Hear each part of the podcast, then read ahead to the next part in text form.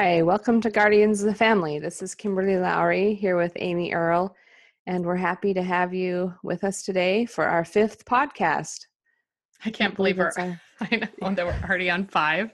Yeah, it's gone by fast. Um, after our last podcast, we said, why don't we do a short mini podcast about education?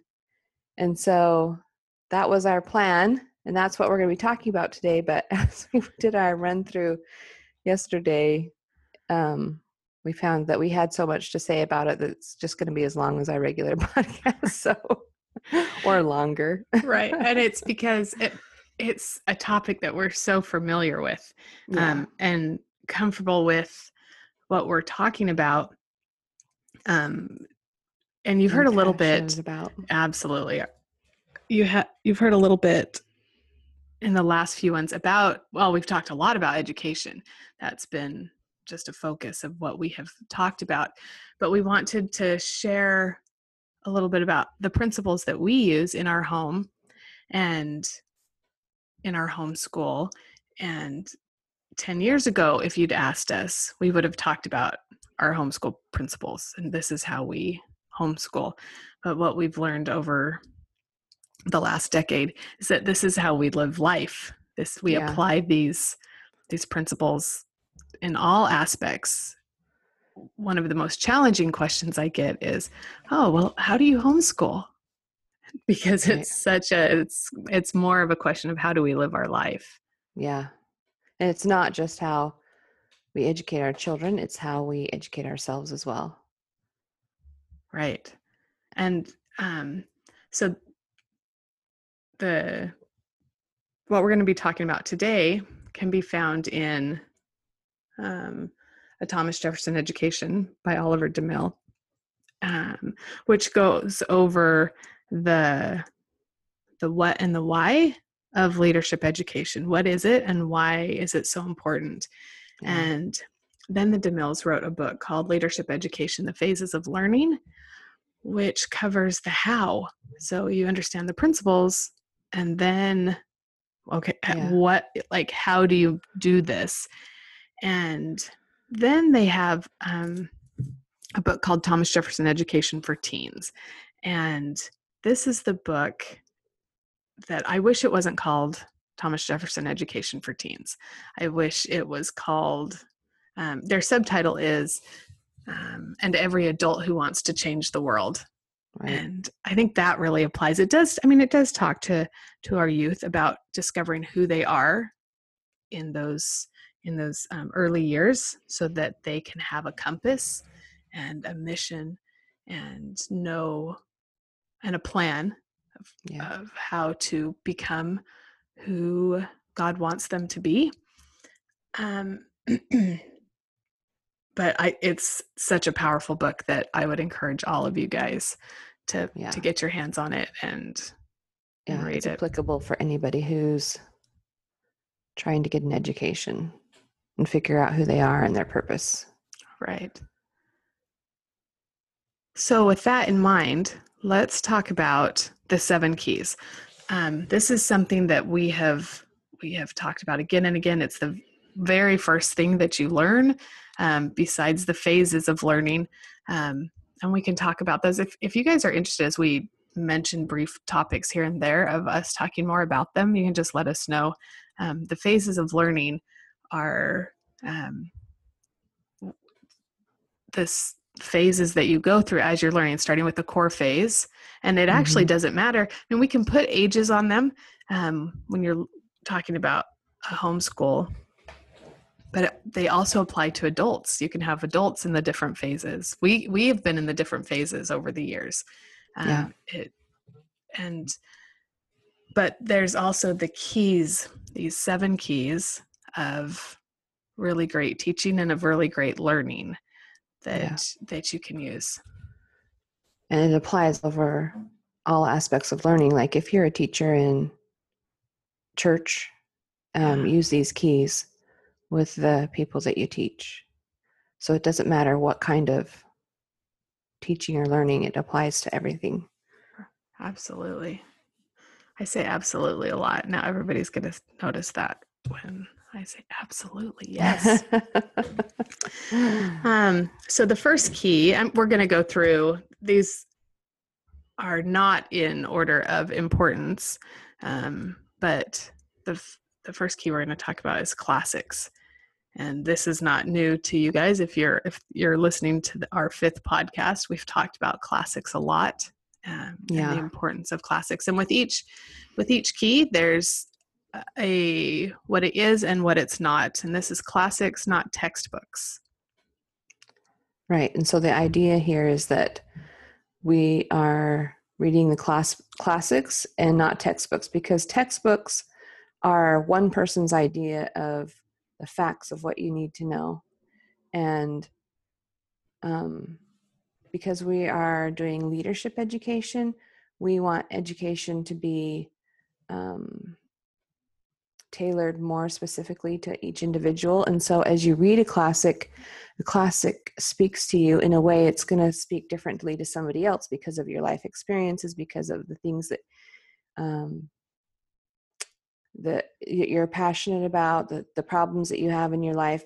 And so as you read a classic and it speaks to you and you have an experience with it, unlike a textbook that it just is giving you the facts. So textbooks take out the connection that you have um, with that you would have like with a classic and so if you want great learning to occur you're trying to inspire the person to learn as much as they can and be excited about it and that doesn't come with textbooks because it leaves out that emotion and that connection that you get with a classic Right. And when you when you're reading a text, you get the details. You get the facts, you get the dates, you get the basic run through, but nothing gets left on your heart.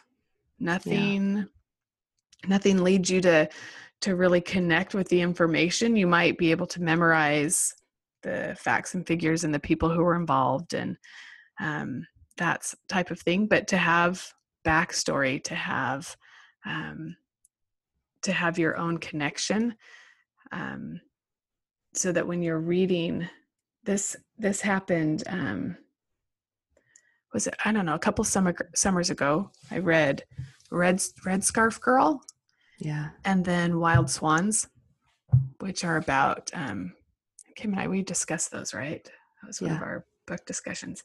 And it's um, wild swans is about three generations of women in china. Um, and it was like I can read news st- st- news articles and I can read textbooks and I can have all of the information like understanding communism and but to read a biography of Mhm. these three women these generations and what happened to them I was changed forever Mhm. and my understanding of of China and history Yeah. and and we don't need to stop at just one reading more and having just getting that broad picture yeah of the personal impact Yeah. It's one thing to read about Mao's cultural revolution and say Mao tried to eliminate, you know, anything from the past and he tried to eliminate the rich from the society or whatever. But then to read about an, a personal account of how he did that and what it was like living through that. I mean, that's so different. it was it was life altering i read it just Yeah. with my jaw on the floor hmm and And that stays with you more than in, you know, 1965 or whatever. Mao did this. Okay, that has no um, personal connection to me whatsoever. And so I'm not going to really remember that like I would the story. Right. And we talked in the last one about, um, well, and I think in our very first one, we defined a classic, and that a classic is something that you can return to again and again and get something new Mhm. from each time. And um, so there are books that you'll know. Maybe there are books that you just don't even finish that you start. I've got a few with those that I Yeah. started. Um, Kim always does a good job of checking those books out at the library first so she can return them. I never do that. I always end up buying them and I have a crap book that I'm never going to finish.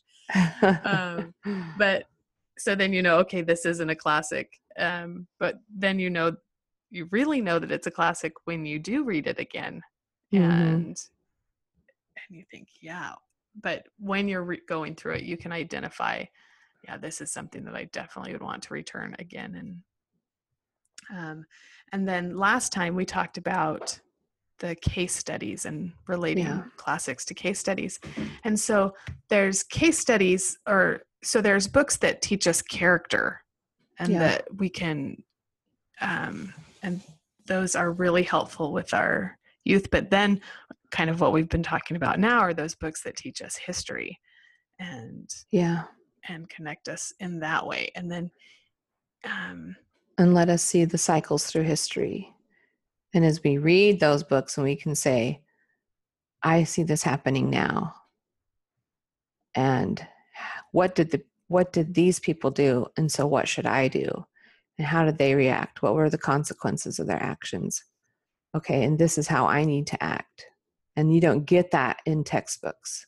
You No. don't see the cause and effect and the consequences and the the um, moral decisions and the and the things things that show the consequences that are And- so important to understand. and you see um you see the cycles so you we history repeats itself that's a phrase that you hear again and again and that Mhm. history repeats itself but um, do we truly understand what that means that actual history does not repeat itself Right. the, the actual events that we went through um, leading up to the revolutionary war as far as um, the boston tea party um, right. the stamp act these these actual events those are not going to happen again those have happened in the past but the sentiment the Mhm. political um, winds that are blowing the the cultural things that are happening you can see those if you Mhm. start um, studying and looking at at cycles in history Yeah. that's when you start to identify trends. That's when you go, oh my gosh, do you see what is happening now? Mhm. This sounds just like was what was happening then. And we can see that in the scriptures and we can identify it in the scriptures and Yeah. um, and we can do that also in classics. Yeah. So our next one is mentors, not professors. And so a professor is somebody who gets in the front of the class and they tell you what you need to know. And they and and professors are good for, you know, if you're in dental school or if you're um, becoming a lawyer or something like that then there are specific things that you do need to know. And so the professor is there to tell you those things that you need to know. But a better way for regular education, if that's the way, for leadership Leadership, uh-huh. education, when you're not, you know, learning a specific trade, is a mentor. And what a mentor does is they look at the student and they say, what does this student need to know to be the person that they're supposed to be, to become um, the person that God wants them to be, to fulfill their mission in life, and how can I help them become what they need to become, what they want, and what what do they see themselves learning? What do they see themselves becoming? And then you help them um, get those things and take the next step that they need to become the person that they're supposed to become. And so, um, a mentor does that through mentor meetings and through um, praying and studying about the person that they're mentoring. And this is where I think we were going to talk about inventories. Right. I mean, mentoring mentoring is hard work. Um, Yeah. I related to this a lot as um, for years I taught photography workshops, and I had come up with a curriculum. I had a workbook. I had a PowerPoint, um, and I taught. I taught um, the basics of photography and how to how to take pictures, and in that setting, I had a certain amount of information that I was trying to give to the students. That at the end, I had a goal for all of them. I wanted them all to be able to take pictures in manual mode on their camera and to understand what all the settings meant. And so we went into class and I had an agenda and I had told them I was going to give something to them and that's what they expected. So they came coming to learn that education. Um, and so I was being a professor in that mm-hmm. circumstance. Mm-hmm. And then there were occasions that I had um, students who wanted to learn more, who wanted to go further. And then I became a mentor because mm-hmm. we had a personal relationship. I understood who they were. We talked about um, what kind of a photographer they wanted to be. We talked about um, their limitations, their weaknesses, their strengths.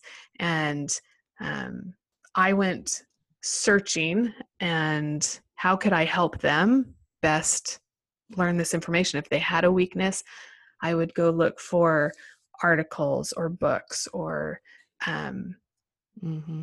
some, uh, what's the word I'm looking for? Some things for them to do right. to improve those skills. And so that became a very personal relationship that i was helping them become yeah. who they could what they wanted to be versus i just have something that i'm trying to give you. Right.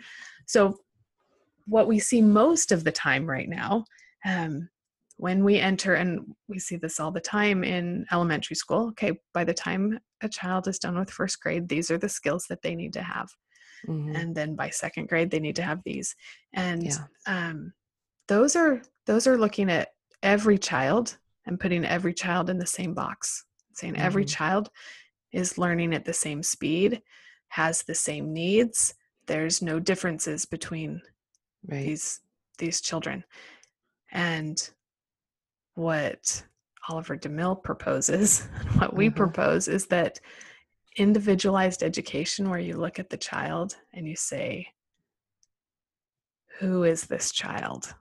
Mm-hmm. And um, speaking specifically about um, our own our own children and um, do you want to talk about inventories do you want to share that yeah i can okay um, so inventories is something that um, should be done every six months. I do mine before school starts, and I should do it every six months. But inventories, um, you take a piece of paper, you take a notebook, and you think about each child or each person that you mentor. Um, and you take time, you go somewhere quiet, and you take time to sit and pray and think about that child or that person. And then you start writing down everything that comes to your mind about that person their strengths, their weaknesses, um, their passions, the, their interests, um, anything that comes to your mind, any word that comes to mind about that person. And you just brainstorm and you try to fill at least a whole page. Sometimes it's easier than other times. you write down everything you can think about about that person. And so as kind of a guide to help me, I start thinking about, you know, their physical needs, their spiritual needs, their educational needs, their social needs. Um, I start thinking about those things as well.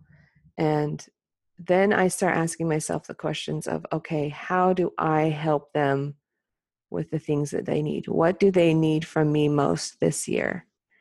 And then I make a six month plan.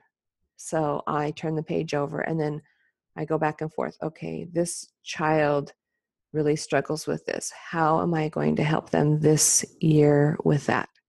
And so then you have a plan of action, not just, okay, this is what's wrong or this is what we're, we're going to work on, but um, you have the plan of action as well. And so it's helpful if your spouse does this for your children as well. Um, my husband doesn't like take that much time. So I usually do the inventory and come up with a plan and then I go over it with him and say, these are the things that I've noticed. This is what I think we should do. What do you think we should do? Let's add on it together. And so that works well for our family.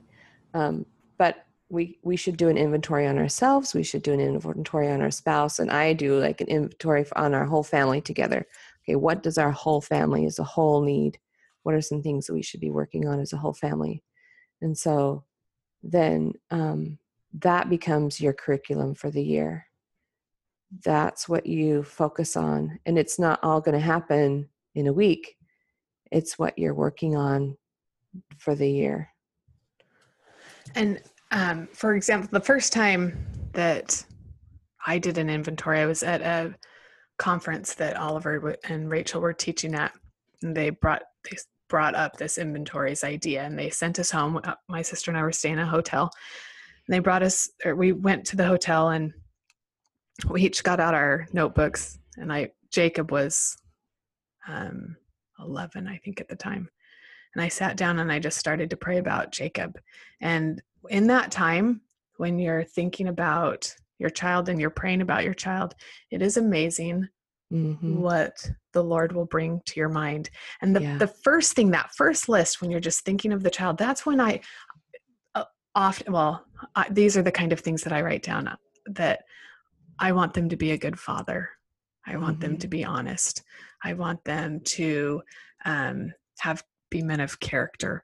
I want um, I want them to know how to clean up after themselves. I want them to be able to be good husbands and to care about other people.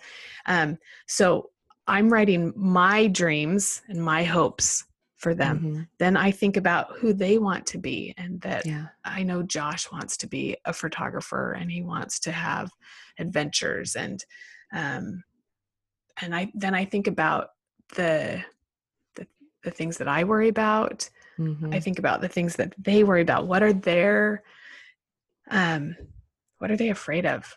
What are mm-hmm. what's holding them back? it becomes just a very good exercise in understanding your child as a whole or your mm-hmm. spouse or yourself or um and you're not qualifying any of the answers don't cross anything out just write yeah. what comes to your mind and then what will happen is from that list you say oh you have i need to do this i haven't talked to my child about sex yet we need to have that conversation have we had a recent conversation about pornography? Have we gone over, I need to get my kid in swim lessons. Yeah. I, it, um, they need glasses. Have we done an eye appointment? You know, these, right. these things that um, mm-hmm. are not necessarily, oh, we need to make sure that these academics are done. Now, chances are there'll be some academics in right. there.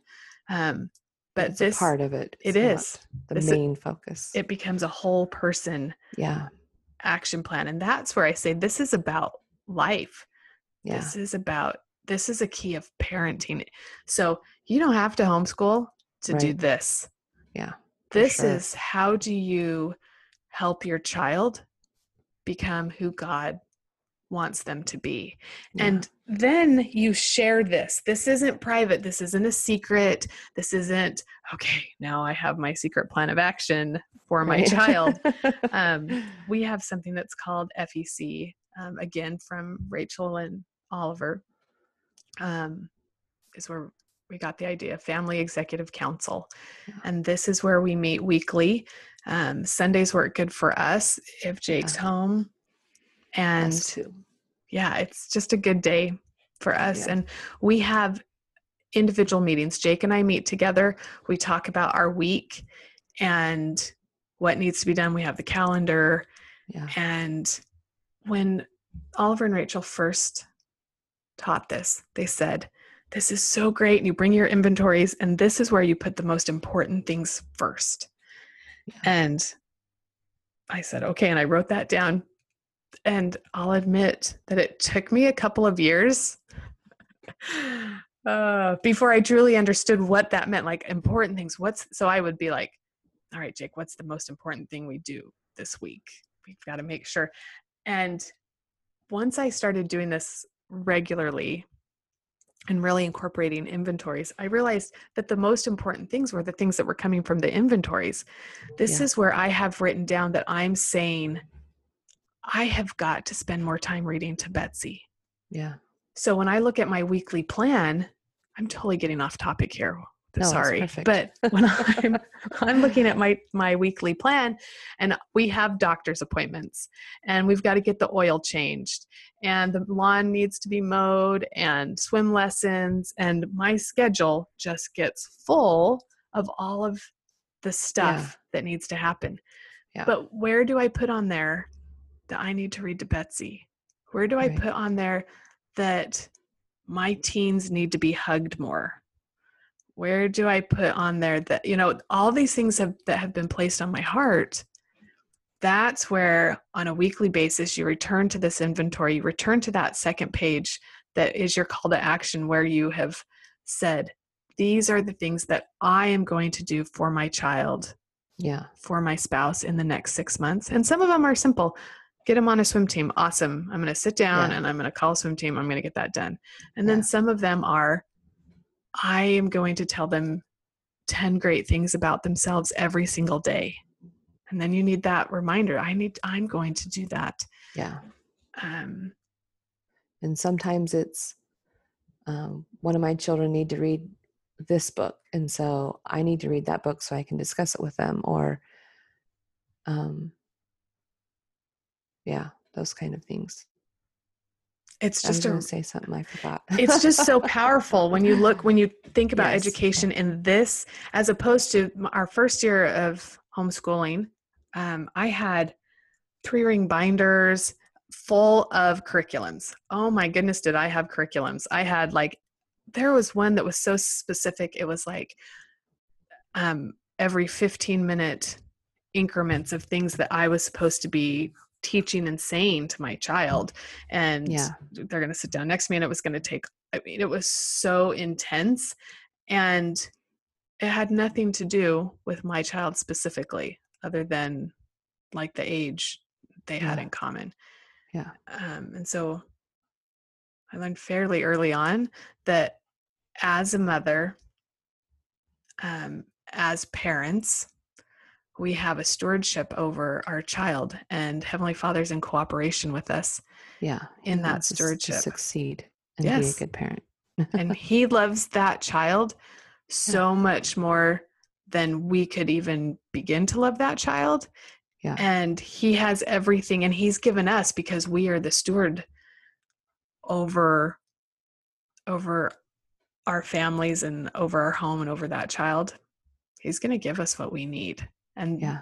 by opening our hearts and our minds to this and then through the through the six months as you return to that you can add things to it things will Yeah. change things you'll cross things off and you'll say oh we need to do this but this is certainly not a one time thing and Yeah. um you're just you're going to return to it and every time you do it you're going to say oh why haven't i done one of these these are so good it feels so good to be Yeah. doing this again Yeah, it's so powerful. Every time I do it, I'm like, this is so powerful. And you just feel the spirit like testify to you what your child needs. Things that you never thought of before. And you probably wouldn't unless you sat down and did your inventory. And I think the the second part of it too is um, like Amy mentioned, then you have individual mentor meetings with your child. And so you take the things that you talk about that you did in your inventory, and then you talk about with your spouse and FEC, and then you have an individual mentor meeting with your child and um, you say these are some of the things that i think we need to work on. What do you think we need to work on? What do you want? Well, how can i help you? Where do you see yourself you know in six months in a year five years? Okay what do you need from me to get to where you want to be? And so mentor meetings start in, with your kids as whatever their age they are. It doesn't matter how young they are. Of course, your mentor meeting is going to look different with your three year old versus your 17 year old.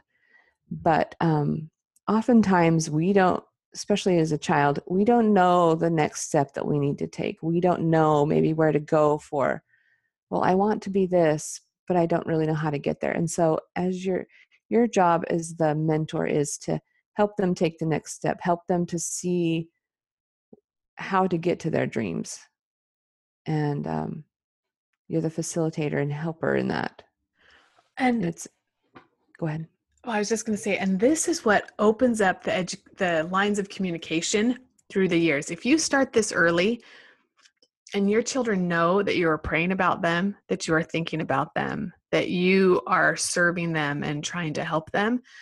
Some of my, when you were just talking about that, like what your three year old, we do have these memories of our house in North Pole, Alaska, and we had a library and we had these chairs that were kind of a round chair. They were round back, anyways. And we would do FEC. And so Jake and I would do it together.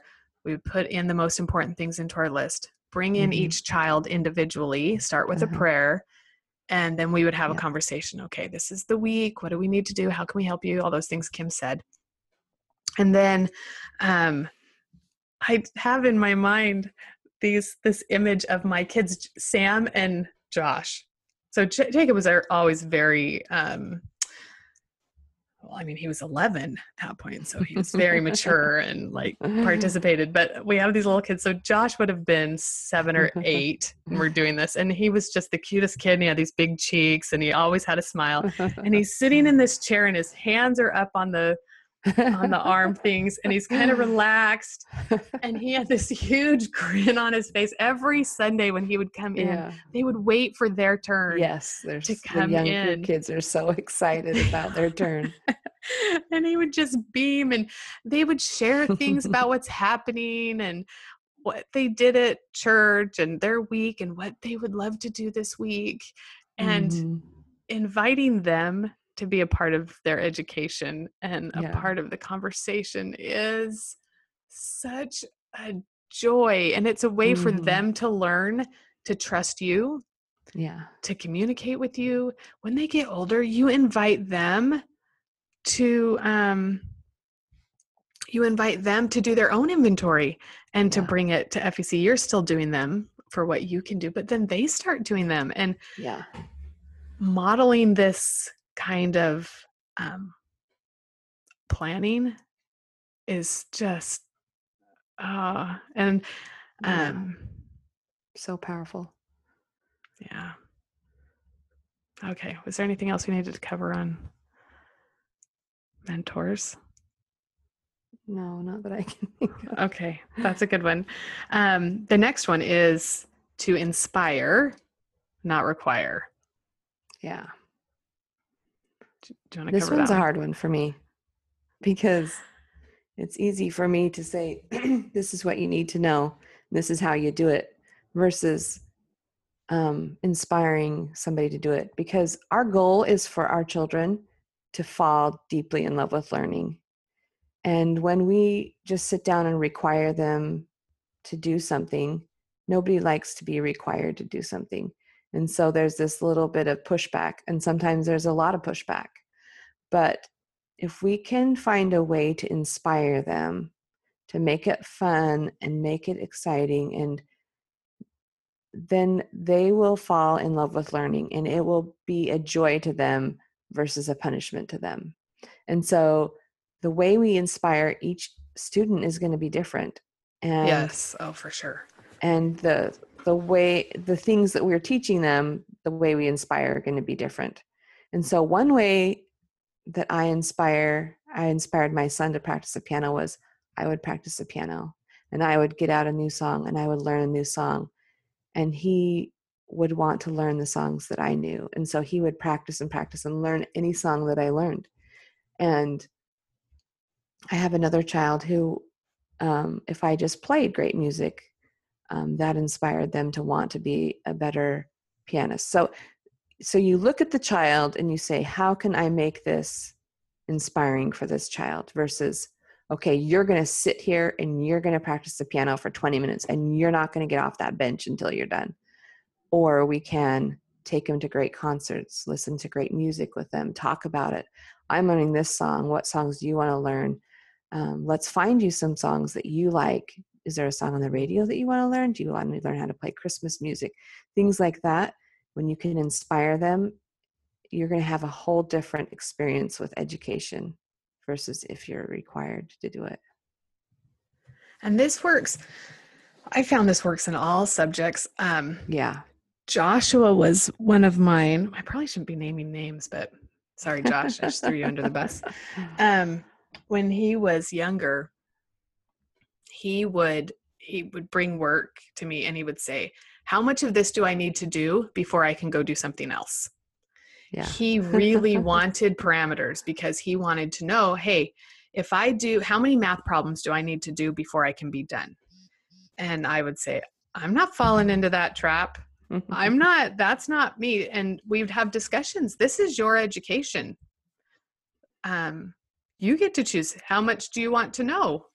Like right. this is now um in our next one we're going to talk about how you create the time that they can can do their learning in but um i would i would just say no don't back me in that corner bud i'm not i'm not here to to be an enforcer and to say you will do three pages of math every day before you can go outside to play Mhm. um, because what i knew and and like i said every kid is different but i knew that if i started requiring things from him Mhm. what that teaches him is the minimum that Right. teaches him that if all he has to do is the minimum to get by and that's not what i want from my child my children i don't want them to be only looking at what's the least amount i can do to get by Yeah.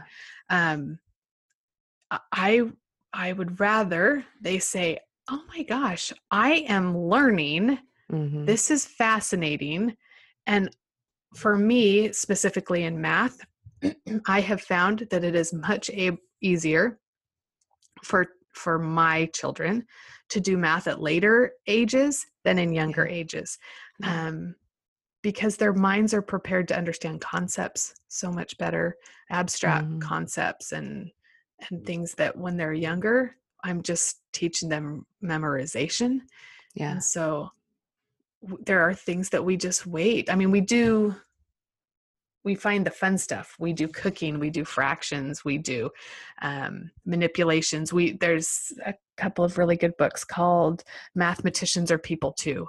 We'll read Yeah. stories about mathematicians, and um, so those we can do those things.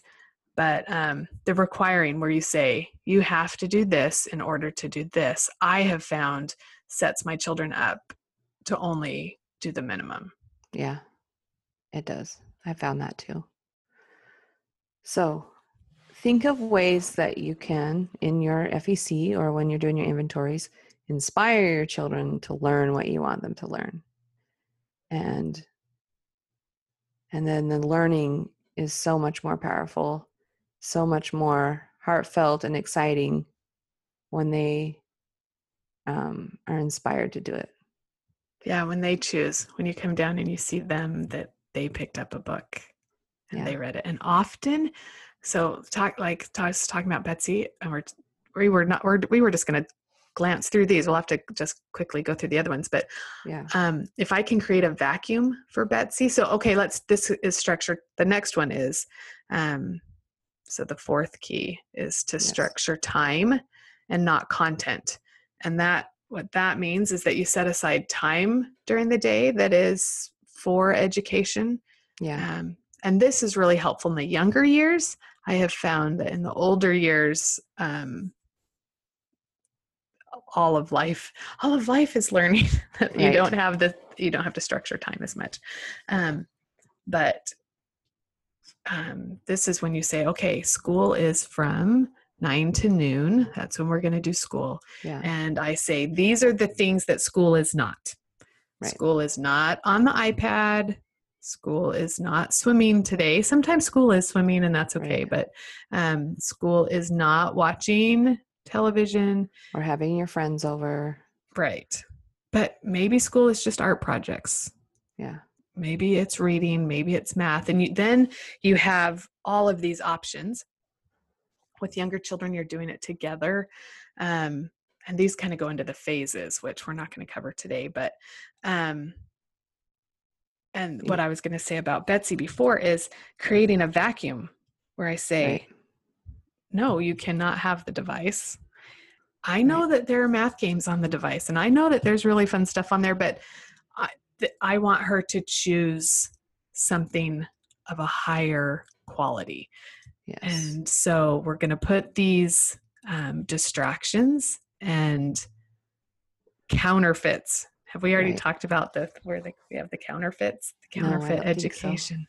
yeah, and isn't that a good like talking about YouTube and these apps? Yeah. And sometimes those are just uh, those are counterfeit ways to get an education. Yeah. They seem good.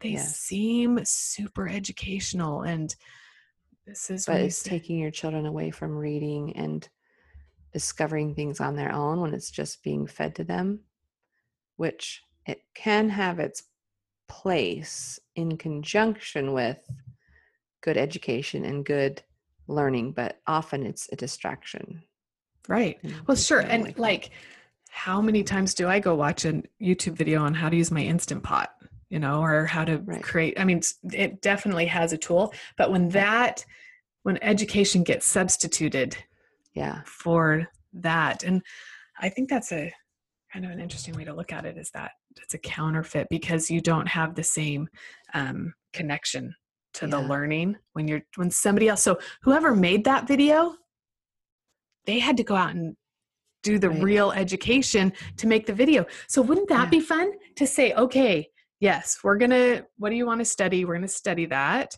but Mhm. then we're gonna make a video about it, and then we're gonna teach it. That would be like, yeah logan did a couple science videos um, when he was younger and a couple magic trick videos so he went and studied how to do these um, science experiments and then he made videos about them I think that's brilliant. If you have a child who just loves that, Sam loves that stuff. Um, he'll watch like King of Random and all of that. They watch those things, but to say, okay, it's good, you know, that's awesome. You've got that information. Now go teach it. Now create Yeah. something with it. Now take it to Yeah. that next level. now do the experiments yourself versus just watching somebody always do it Yeah. Huh, okay. So that's um, structure time. Hi, everyone. We are sorry to do this, but this podcast and discussion got too long. Um, it was too big to post. And so we've cut it in half. And you can catch the rest of our discussion over in podcast number six. We appreciate your patience. Thank you.